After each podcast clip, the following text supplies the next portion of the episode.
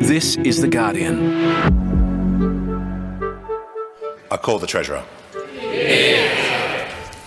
I present the Appropriation Bill Number one, twenty twenty-three twenty-four and the Explanatory Memorandum.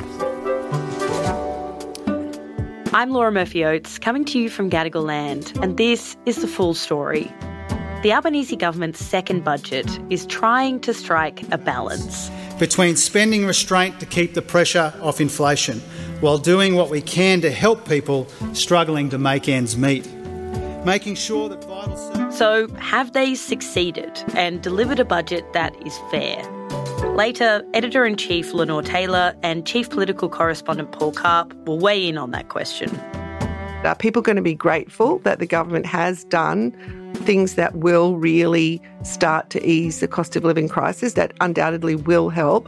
Or will people look at it and think, you could have done more than that right now, and I don't really want to wait until it suits you politically and economically? But first, Guardian Australia reporters will break down what this budget says about the state of our economy and what the big announcements are. The belief in opportunity fairly shared has underpinned our greatest achievements. Today, a little help from Labor in a battler's budget. And so, Mister Speaker, for all of these reasons, I commend this bill and this budget to the House. It's Wednesday, the tenth of May.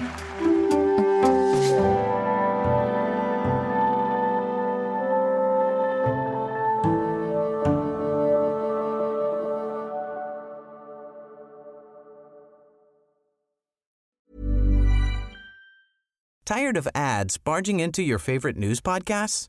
Good news. Ad-free listening is available on Amazon Music for all the music plus top podcasts included with your Prime membership. Stay up to date on everything newsworthy by downloading the Amazon Music app for free or go to amazon.com slash news ad free. That's amazon.com slash news ad free to catch up on the latest episodes without the ads. Hey, I'm Ryan Reynolds. At Mint Mobile, we like to do the opposite of what Big Wireless does. They charge you a lot, we charge you a little. So naturally, when they announced they'd be raising their prices due to inflation, we decided to deflate our prices due to not hating you.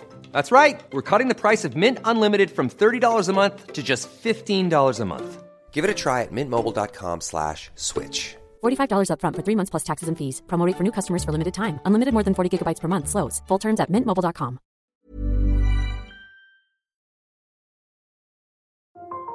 Leading up to Budget Day, the government faced a lot of pressure to deliver substantial cost of living relief. And one of the biggest announcements out of this budget is that going to the doctor will soon be free for just over eleven million people. Targeted at children, pensioners and other Commonwealth concession card holders, this three point five billion dollars commitment will boost the number of bulk billed visits to the G P. And as senior reporter Ann Davies says... Look, it is a big deal. It's the biggest increase in the bulk billing incentive in Medicare's forty-year history.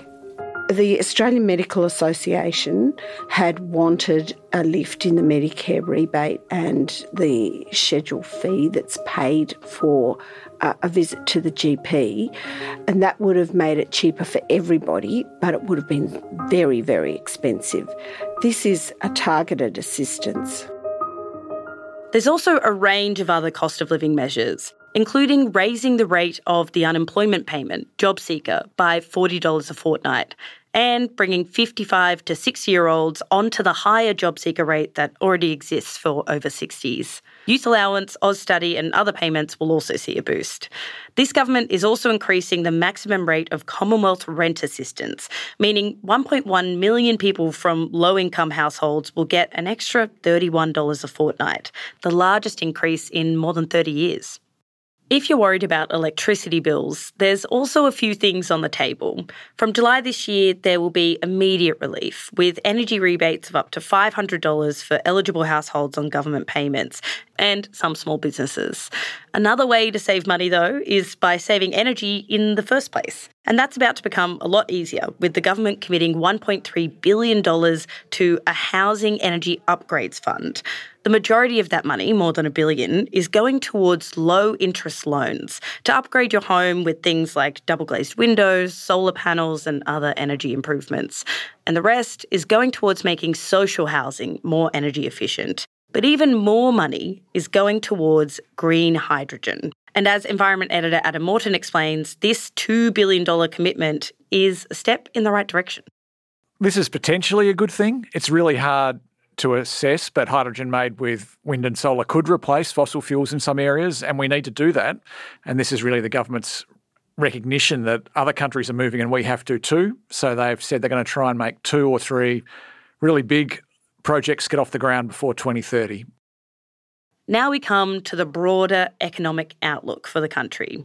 This year, the government is delivering the first surplus in fifteen years, which they're pretty excited about. But should they be? According to economics correspondent Peter Hannam, kind of. A surplus of four billion dollars compares with what was going to be a deficit of one hundred billion dollars just two years ago. So that's a huge turnaround. Is the government uh, responsible? Well, not really. Mostly commodity prices have pushed up both corporate profits and personal uh, income tax in some cases. Well, where is this surplus going? Are we going to see it continue in the next couple of years? No, unfortunately, it's a sort of one-year wonder, and we're back to deficits really as far as the eye can see. What would you say to households about what they can expect this year and the next few years? Okay, one thing is hang in there. On the one hand, the cost of living pressures are going to start to ease. And because there are more people in jobs, wages are going to start to pick up faster than inflation. You'll get a little bit more coming in. So if you can last the next couple of years, conditions actually should start to improve. And it's worth mentioning, we're better off in Australia than virtually all the other advanced economies. So if we're struggling here, you can imagine it's probably worse somewhere else. Next, Lenore Taylor and Paul Karp on whether the relief in this budget is enough for voters to keep the faith.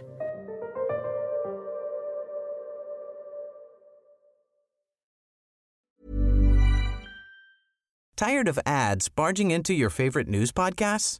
Good news. Ad-free listening is available on Amazon Music for all the music plus top podcasts included with your Prime membership. Stay up to date on everything newsworthy by downloading the Amazon Music app for free or go to amazon.com slash news ad free. That's amazon.com slash news ad free to catch up on the latest episodes without the ads. Finding your perfect home was hard, but thanks to Burrow, furnishing it has never been easier. Burrow's easy-to-assemble modular sofas and sectionals are made from premium, durable materials, including stain and scratch-resistant fabrics. So they're not just comfortable and stylish, they're built to last. Plus, every single Burrow order ships free right to your door. Right now, get fifteen percent off your first order at burrow.com slash ACAST. That's fifteen percent off at burrow.com slash ACAST. Paul, hi, how are you going? Hi, Laura. Well, thanks. Lenore, welcome to the pod room.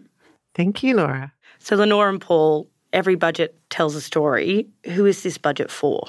Um, I think this budget is for the Australian families that are doing it really, really tough, the families that are finding it hard to pay their bills or who are finding it hard to keep paying their mortgage payments or who can't pay their rent. The government has done quite a bit, but it's spread quite thin. But it's very clearly aimed at Australians who are really hurting with cost of living, rising inflation, rising interest rates. It's it's really for them. Right, we know the cost of living crisis is hitting people really hard. Are these measures enough considering the place that we're in, considering how many people are struggling right now? Well, it depends which way you look at it. I mean, there's a lot of money. There's, you know, fourteen point six billion dollars in targeted household relief, and it's it's going out the door in lots of different ways, in extra rent assistance, in extra JobSeeker payments, in help with energy bills that will go to lots of families.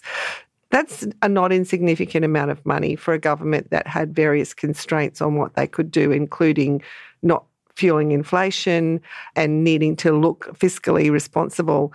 But I guess there were also political constraints on them, right? You know, this is an administration that governs cautiously, carefully. They don't want to scare the horses. They don't want to sort of buy big fights in their first term. And they, they could have done other things on the revenue side of the budget to raise extra funds that could have then allowed them to be more generous. And we can talk about some of those things. But I think if you looked at it from the point of view of the need in the community, personally, I think they could have done more. If you look at it from the point of view of a treasurer who really wants to be treasurer for a couple more terms of government, they've probably done a lot. Paul, does this address the need in the community sufficiently? Well, I think a lot of uh, the relief is targeted at middle Australia, things like the bulk billing and the power price relief. If you look at what is targeted at the most disadvantaged people, it's things like the forty dollars a fortnight increase uh, in JobSeeker. Now, that's only two dollars eighty-six a day. Uh, for the fifty-five to sixty long-term unemployed cohort, it's a little bit more generous. And when we asked the Treasurer about this, you know, was there any kind of science or rationale behind the forty dollars a fortnight level, he said, you know, this is what wouldn't blow the budget. So I think that tells you that they've approached it from that direction, what was affordable and responsible, not necessarily from the direction of, uh, you know, how much do, do people need to, to get by on this payment. Right. The government is very concerned about reining in the, the budget and also about adding to inflation. And that was one of the key worries going into to this budget, that any cost of living measures, especially fifteen billion dollars worth of cost of living measures, would fuel further inflation. Is that likely? Well, not the way they've structured it, no. I mean, the energy payments come in terms of you get a lower bill. Your bill is up to five hundred dollars less. So I guess that's money that you've got to spend on other things. But for most households, that sort of windfall, or for people on unemployment benefits, an extra three dollars a day, that's going to help you with the backlog of the bills that you've already got, you know, sitting there on your fridge with big, you know, red overdue stickers on them. Like, this isn't the kind of money going to the kind of households that are going to sort of whip out and go on some sort of spending spree. So, I mean, I'm sure the opposition will say that it's inflationary, but I think the way that it's targeted has minimised that risk. And the government actually says that it will slightly reduce inflation next year. I think because energy prices were such a big driver of inflation that, that it's actually going to bring fl- inflation down a bit. Right. It's marginally lifting people out of poverty, not fueling, you know, household spending massively. Yeah, you're not going to go on a cruise. There was a lot of concern going into this budget that the cost of living measures would be targeted to older generations more than younger generations. But looking at what's in there, it does seem to be more evenly spread across the board than what people expected. What's happened here? Did the government listen to that concern in the community and change tack, Paul?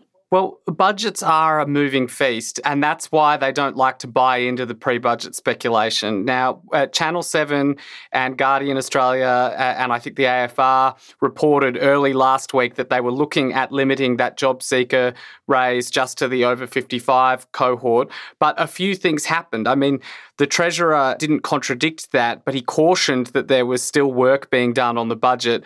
And we know the E R C uh, was meeting right up until Friday, and that a lot of money was committed in the last few meetings. We also know that ministers involved in that process said that it was an ongoing process. I think basically the revenue figures for April were very high, and that allowed them to make some last-minute decisions, some of which was to avoid the stink of giving a big increase to over fifty-fives and nothing for the other cohort. And as a result, we have got a fairer budget as a result of that. I think you're right that the revenue coming in in April, you know, exceeded their expectations. We'll never know whether the sort of intergenerational Barney that was clearly looming, that sore point that the idea of only giving a JobSeeker increase to the fifty-five to sixty-year-olds, whether that reaction to the idea that was floated influenced their decision-making, but it was pretty red-hot, so, you know, it might have. I want to go to a portfolio that's very important to the Albanese government, Indigenous Affairs. They've faced a lot of criticism from the coalition that the voice to Parliament won't close the gap, it won't stop the crisis happening in Alice Springs that we saw play out. But what we've seen in this budget is nearly two billion dollars to close the gap and a quarter of a million dollars towards services in Central Australia. How will that be received? Uh, well, I think it's both necessary funding and has the political impact of ameliorating that coalition attack that, you know, this doesn't help with crime in Alice Springs. There's also money in there for the referendum itself. You know, there's uh, housekeeping stuff. The No campaign has got its tax-deductible status. So it's sort of setting up the parameters for the referendum campaign and for the government to make good, at least in part, on its promises to try to close the gap. Mm. The government is very excited about having the first surplus in more than fifteen years, but we know that this is largely fuelled by a surge in commodity prices, things like oil, iron ore, et cetera. That surge could fall away. Has the government done enough to ensure that we have revenue going forward to fund essential services, Paul? It's it's not just commodity prices. It's also low unemployment and uh, returning to real wage growth sooner than expected. But the thing is, we have this one sort of Goldilocks year where the budget has all the benefit of lower JobSeeker payments because fewer people are unemployed and more people are in jobs. But once the interest rate rises that have occurred, the eleven consecutive rate rises hit and unemployment then goes up to four and a quarter percent, then the government is going to have to pay out more for those things. So we're just sort of in this very benign year where everything's going in our favour before returning to more normal conditions. And then once we're in more normal conditions, then yes, there are deficits in the remaining three years, totaling one hundred ten billion dollars. So yes, there is still a structural problem that has to be addressed. And uh, Jim Chalmers was frank about that, that the conversation about gaining more revenue to address the structural issue has to continue after tonight's budget. Mm. The Treasurer argues that their ambition in this budget was reined in by circumstances, by the ongoing threat of inflation and the general global economic decline. But does that hold water? Were there other savings that could have been directed towards the most disadvantaged in this budget? Uh, yeah, there's always more savings, right? Yes, of course. I mean, it holds water to an extent. It holds water within the parameters of a government that wants to govern cautiously, that wants to set itself up for the long term, that's sort of already thinking to the next budget and the one after that. But yeah, there's other things they could have done. I mean, just before this budget, they pre-announced, if you like, the deal to force L N G producers to actually pay some petroleum resource rent tax. And, you know, suspicions were raised when the gas producers seemed positively pleased about it when it happened. You know, we see in the budget that actually they're going to raise more from the increase in tobacco excise than from the P R R T changes. They're going to raise more from the crackdown on compliance with the G S T. They could undoubtedly have done more and raised more from P R R T, but I think they just didn't want another resource rent tax style fight with the gas producers, so they sort of lowballed what they were doing there. Now, that's a political decision. It might even be a really rational political decision, but it means there's billions of dollars that you don't have to spend on other things that people need. You could also put the stage three tax cuts into that conversation. You know, now any redesign of their benefits, even at the very top end, even for the very wealthiest, has been shelved until after the next election, if ever. I mean, that's built into the structure of the budget. That's another reason, another thing that is, you know, an amount of money that isn't there to allocate to other things. So there's always other things that they can do. And a lot of the revenue measures are very controversial, things like the W A G S T deal, the capital gains tax and negative gearing.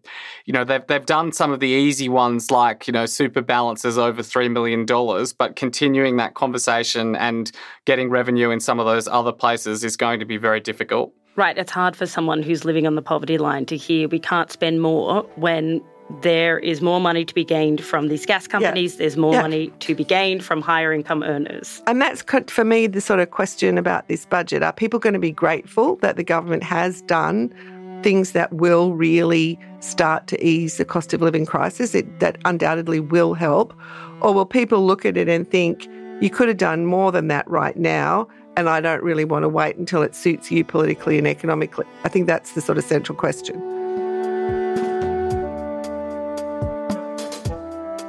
That was Chief Political Correspondent Paul Karp and Editor-in-Chief Lenore Taylor. Earlier you heard from Senior Reporter Ann Davies, Environment Editor Adam Morton and Economics Correspondent Peter Hannam. I do recommend checking out Lenore's piece on the budget and The Guardian's You Be the Treasurer tool, where you can make your own budget. You can find that at the guardian dot com. This episode was produced by myself and Myles Herbert. The executive producer is Myles Matnioni. I'm Laura Murphy-Oates. Thanks for listening and we'll catch you tomorrow.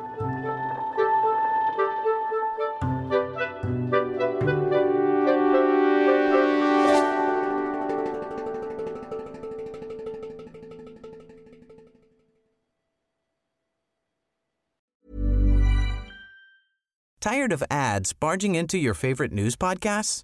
Good news. Ad-free listening is available on Amazon Music for all the music plus top podcasts included with your Prime membership.